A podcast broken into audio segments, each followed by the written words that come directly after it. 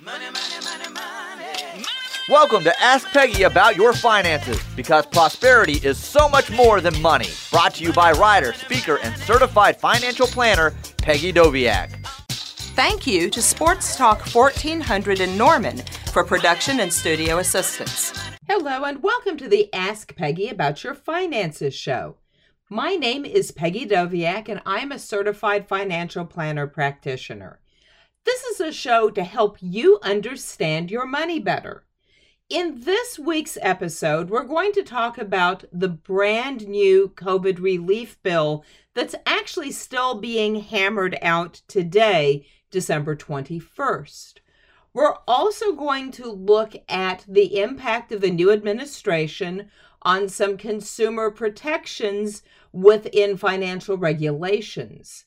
We're going to talk about some really important New Year's resolutions for you and some changes that I am making in my own advice giving for the new year.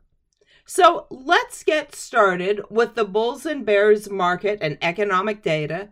This is for the week ending December 18th, and it was a really good week in general for the markets.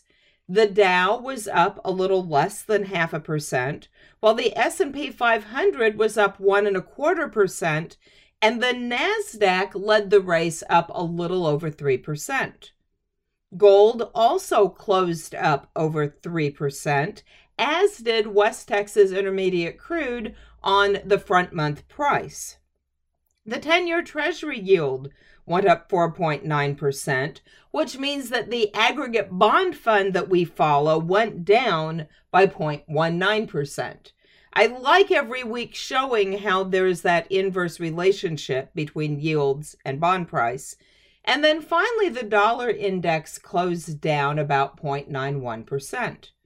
Now, this is Christmas week, and there's going to be a lot of absences from Wall Street. There's going to be a lot of attention being paid elsewhere.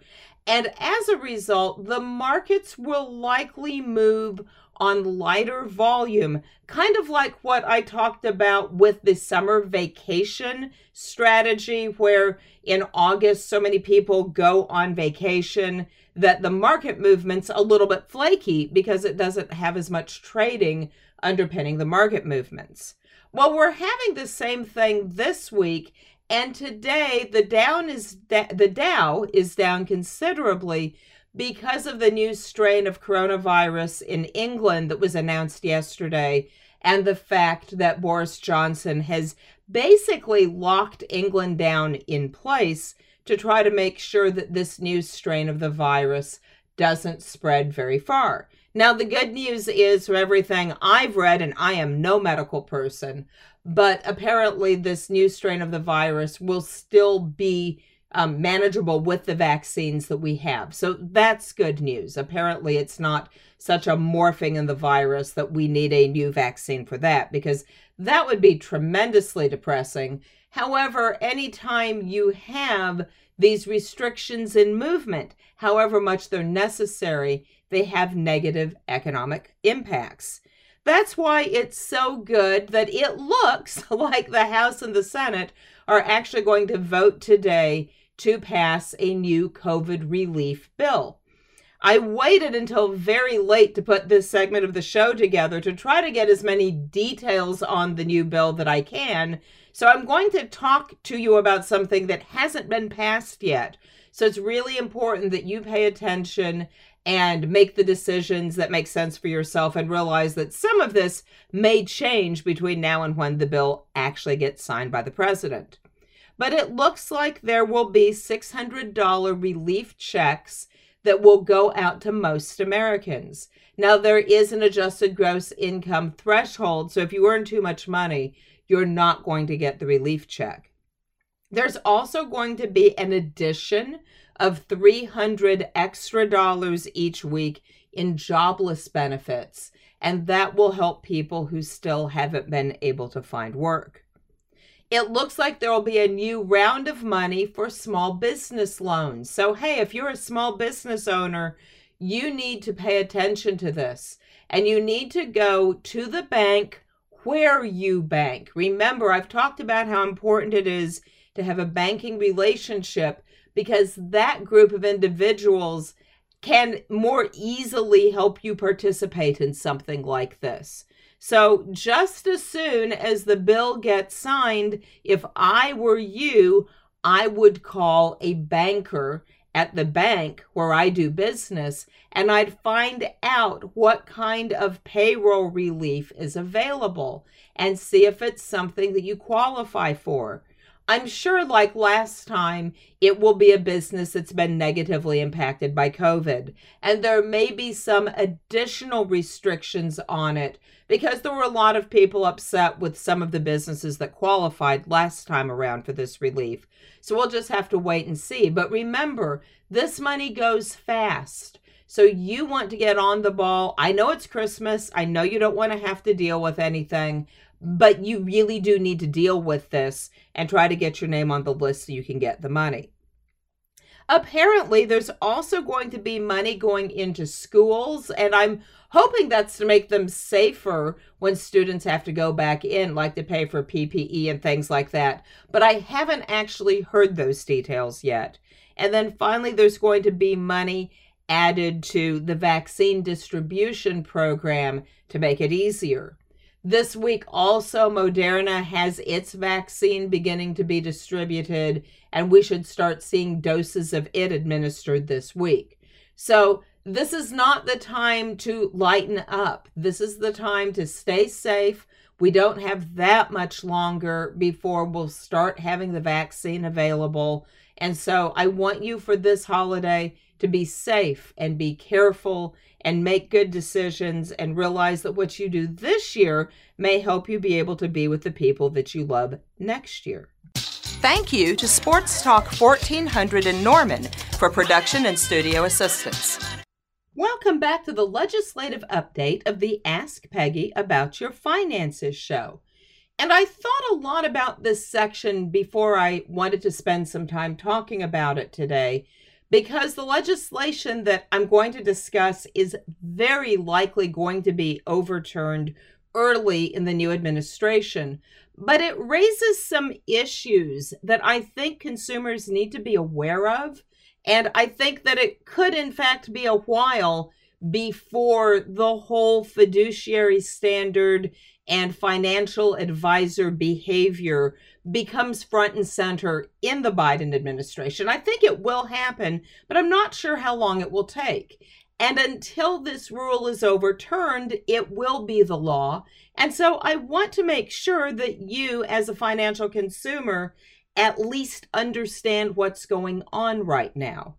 So, what happened this last week is the Department of Labor released its, and I'm going to read the term, it's the fiduciary prohibited transaction exemption. So, what that means in English is things you couldn't normally do if you were acting as a fiduciary, you can do under the exemptions that they're going to set forward in this bill. And some of the exemptions actually make some sense. So that, for example, if an advisor already has a relationship with a client, then that will assume to be a regular part of the investment advice requirement for any rollover assets that require a fiduciary standard.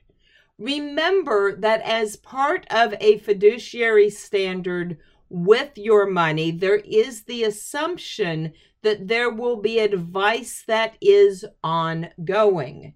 Now, what this is designed to prevent on the surface is a broker who purchases investments for you in an IRA and then you never hear from them again. Like, absolutely never hear from them again unless there's a recommendation for another sale. Now, the relationship that you have with your advisor and how often you meet with that advisor. is between the two of you. But there does need to be the concept of advice in order to meet the fiduciary requirement, or in this case, the fiduciary that's been watered down to best interest. Remember, we've talked a lot this year about the best interest rules and how Department of Labor was really watering down the whole concept of fiduciary standard from the beginning. But this is specifically designed to make it easier for um, financial advisors to roll over IRAs. Now, why does this matter? Well, first and foremost, it is most likely if that if you have a job that has a 401k plan in it, that 401k plan is probably the most amount of money that you have in the stock market. And so advisors like to roll those over and that lets them um, provide advice to you. It also lets them get fees and commissions. So it's really important that whoever is handling a rollover for you be acting in your best interest because it's probably a big chunk of money. It was, in fact, a broker's behavior with my mother's 401k rollover that drove me into this industry in the first place because he did not act like a fiduciary in any way, shape, or form. And when he did it, it wasn't the law. What he did wasn't illegal, it just really wasn't fair. And so that's how I got here. And so the whole idea of being careful who you roll finances over to is really important. The other reason this is critical today is there's still a lot of layoffs. And there's layoffs from jobs where we never really thought people would get laid off. In fact, this is such a big issue. I'm going to be talking about it later in the show in the Plan Your Prosperity segment. So you want to stay tuned and, and listen to that. But there's a very there's a higher likelihood than average right now that you might be rolling your 401k plan over to an IRA. So it's very important that you know who's handling your money. It's very important that you know how they're being compensated. It's very important that you know how they're making advice, they're offering you advice that's defined as being reasonable and being um, not making any materially misleading statements, which to me is like the lowest bar you can create, but that is part of this Department of Labor rule. You cannot make a material materially misleading statement to a client, which means you can't outright lie to them. So I, I guess there's that. But it's also outside of that, hoping that in fact that isn't the biggest issue. There's the idea of understanding how that advisor went about deciding why these investments were the best for you. And so, until these laws get adjusted and until they get tweaked, it's really important that you ask questions. It's really important that you find out why the advisor is making the investment choices that they're offering you. Why, why are they doing it? And it's also absolutely fair to ask them how much money they're going to get if you implement the choices. It's a good way of phrasing it because that way, if they're getting paid a commission from a company, but not technically a commission from you, you can capture that in that question. You just want to know how much money they're making. Everybody gets paid. You don't want to expect somebody to work for free. I don't work for free. I, that would be silly. But you do have the right to know how much money they're getting for making the to, for making the recommendations, and then you're deciding whether or not you think that's a fair amount. Understanding why they're making the investment recommendations that they're making. Why do they want you to buy this? Why do they want you to invest it in this way? Does it tie to your risk tolerance level?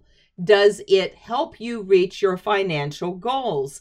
Does it offer the right risk return characteristics? So, what do I mean by that? I mean, if you need to be earning 6% in your retirement money to be okay through retirement, you don't want to go into a fixed annuity that is paying two or three percent that you're tied into for several years. Because if you need to be earning six percent and you're only earning three percent, it doesn't take a math degree to figure out you'll run out of money. So you've got to be sure that not only is the investment recommendation prudent, like, you know, it wouldn't necessarily be a bad idea to recommend that investment, but does it work for you personally? Does it get you to where you're trying to be? So, the reason I almost didn't talk about this is there is no question that the whole rollover rule, the whole fiduciary standard, is going to get a major set of teeth under the new Biden administration.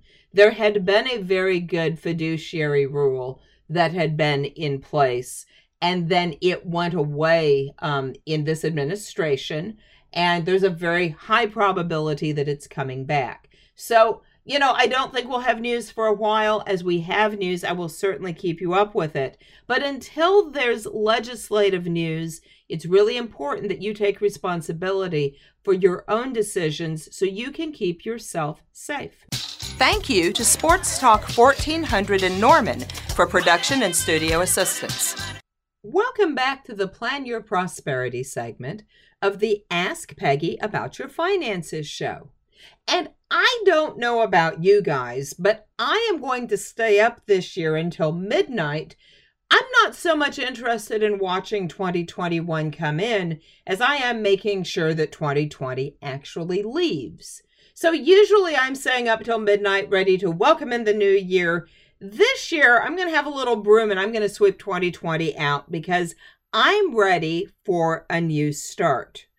You know, when we did the show last year and I talked about New Year's resolutions that you would make for the coming year, it included things like saving money and putting money in your 401k plan and the, the kinds of financial advice that everybody gives for a New Year's show. Well, you know, that really wasn't what you guys needed as advice. And of course, I couldn't be expecting something like a pandemic to hit but I'd like to really temper what I offer you this year by way of financial goals for 2021. And I want to address some things that I don't think I've done a good enough job addressing in the past. And I want to start with the need for an emergency fund. Now, if you follow any financial celebrities, if you read any financial media, you'll see that you're supposed to have an emergency fund. And that fund is supposed to be a multiple of your monthly bills, enough to help you in case you lost your job. But one of the problems with the emergency fund is how many months of a fund do you need? And I think if I have a huge regret, it's not taking the word emergency as seriously as 2020 proved that we need to take it. Because I've told people that if you have a good job, if you have a secure job, you've held it for a long time, the industry looks like it's safe, then if you could save like three months worth of an emergency fund, you would probably be okay. And the more unstable your job situation is, the longer the emergency fund needs to be saved for. So maybe it really is six months. Now, I've always had an issue telling someone they needed to save six months of their expenses because I know what happens when people get that advice. If you don't have any money saved in an emergency fund, and I just drop on you that you need six months worth of your bills in an emergency fund, you're not going to do it. And you're not going to do it because it's overwhelming. And I've always recognized that. It's why I've suggested saving the two week emergency fund, where you save two weeks of your bills and then you try to do that over and over again, taking a big goal and breaking it down into bite sized chunks. But there has always been the question of should you really save all of that cash or should you also be funding your 401k? Because let's face it, a lot of people don't have all the money in the world to save for all of these goals simultaneously.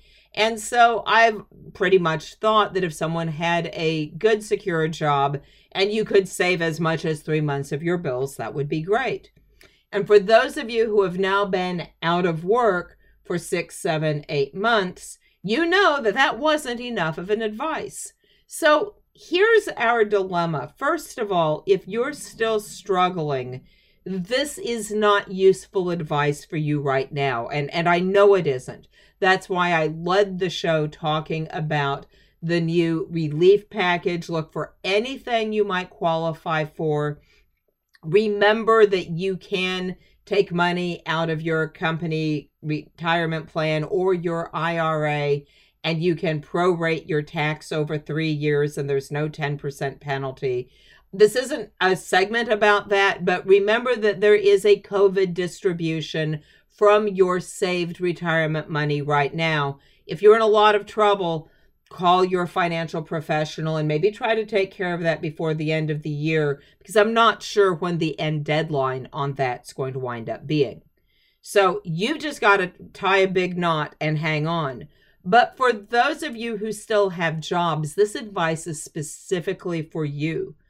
I want you to really focus on trying to save an emergency fund this year. And if it's just five bucks a week, then it's five bucks a week. You know, and people don't want to save that because it's like, well, that doesn't get me where. Well, it gets you $20 a month and it would get you a couple of hundred dollars by the end of the year. And I understand that that's not an emergency fund, but people don't save because they don't think it works. I'm going to tell you anything you save adds up. And if you could save $10 a week, that would be better. You know, maybe once we get out of not being able to eat out because of COVID, maybe you want to forego eating lunch out a couple of days a week or eating dinner out two or three times a month and put that money in an emergency fund. If you could save a $100 a month, you would have $1,200 in a year. That's still not enough to get you through, but again, it's better than where you are. I think we should all have a goal of having about six months of bills saved up. And if you don't have an emergency fund at all, you absolutely have got to get one because this year proves that things we thought were stable weren't. You know, jobs that I thought were secure weren't. They just had an announcement in, um, it was on Market Watch, a big financial website today, that I read an article that said that major retailers are going bankrupt. Now, some of those bankruptcies won't result in the store closing. I understand that but some of them will. And lots of mom and pop places aren't making it. So it's really critical to have that money saved. And so I want that to be your focus for 2021 if you don't have that piece of your financial life in place. Otherwise, if that's already good, then you want to do more of the traditional things. You want to match your company's retirement plan, at least. You want to save more for your retirement. You want to make sure that your portfolio is invested the way you think it is, which was goes back to what we talked about in the legislative section. And you need to make sure your estate documents are in place because another tragedy of this year is people didn't necessarily have documents in place and then they got sick and died very unexpectedly. So, here's hoping 2021's a better year focus on that emergency fund, do the more traditional things, and I'm staying up. I'm ready to start over. Thank you to Sports Talk 1400 in Norman for production and studio assistance. Welcome back to the Ask Peggy segment of the Ask Peggy About Your Finances show. And one of the biggest topics that I get questions about has to do with retirement and how to start moving from saving money for retirement to taking money out once you're retired. You know, we, we read a lot about how much we should save and what rates of return we should be looking for and what's too high, what's unrealistic. How do we match our return and our risk tolerance levels? But when we actually go to start taking money out, there's a whole separate skill set that we need and if I was going to be cynical, I would say that one reason we don't know as much about it is anyone who is in financial services is actually losing money as you start taking distributions because there's less that that you have to work with. I'm going to assume that isn't really what goes on. But I do think it's important that you understand the distribution side of your retirement as well as you understand the contribution side. And I want to go back and address something I talked briefly about in the last section because I think it's terribly important. And that is the ability to take money out of your retirement plan or your IRA if you have had a COVID related disaster this year. That means that you've had COVID or had immediate family members with it that have caused you not to be able to work, or your job has been negatively impacted by the pandemic. And, you know, that particular definition applies to a lot of us, and the IRS is making this pretty generous. You take the money out I believe it's this year. You need to talk to your financial advisor, but I would really hate for you to miss a deadline because you said, oh, I'll do that in January. And then you find out in January you can't. So this is really end of your advice. And then you have three years to pay the tax or put the money back in. That's just unheard of that you can take the distribution and put the money back in later and there's no 10% penalty if you're under 59 and a half. Now, remember, this is retirement money. If you spend it this year, you won't have it to spend in retirement, and you're going to need it in retirement. So, this isn't your excuse to go raid the piggy bank and take money out because you can get away with it. But it is a way to help put food on the table and pay your rent if everything has gone south this year, but you have some money in a 401k or an IRA. So it's really worth your attention. The other reason I wanted to talk about this today has to do with what I talked about in the legislative update section about IRA rollovers. And so when you have a company retirement plan and you retire, most people immediately think about rolling over their money to their new IRA. But there's two things you need to be careful of. One, if you have company stock in your 401k, there is a specific tax treatment called net unrealized appreciation that lets you take a lump sum distribution of your company stock and have special preferential tax treatment. I don't want to go into all the weeds now, but before you just roll your company's stock into an IRA, I want you to talk to your CPA about whether or not net unrealized appreciation makes sense. And sometimes financial advisors either don't know about this or they don't pay any attention to it. So it's really important that you know about it. It's also important to know that when you roll money out of a 401k, into an IRA, the age 59 and a half 10% penalty begins to apply. And so you don't want to take all the money that you need. If you're 55, you want to leave some of it in the 401k so you can take distributions out of that without the 10% penalty that's waived if you're 55 and separated from service. If you roll it all into the IRA, you're going to have a 10% penalty for four and a half years. So you need to be careful with that. Pay attention. This is why it's really important that your financial advisor act as your fiduciary. Happy New Year. See you next year. Thank you to Sports Talk 1400 in Norman for production and studio assistance. You may submit personal finance questions to the Ask Peggy Facebook page and learn more at peggydoviak.com.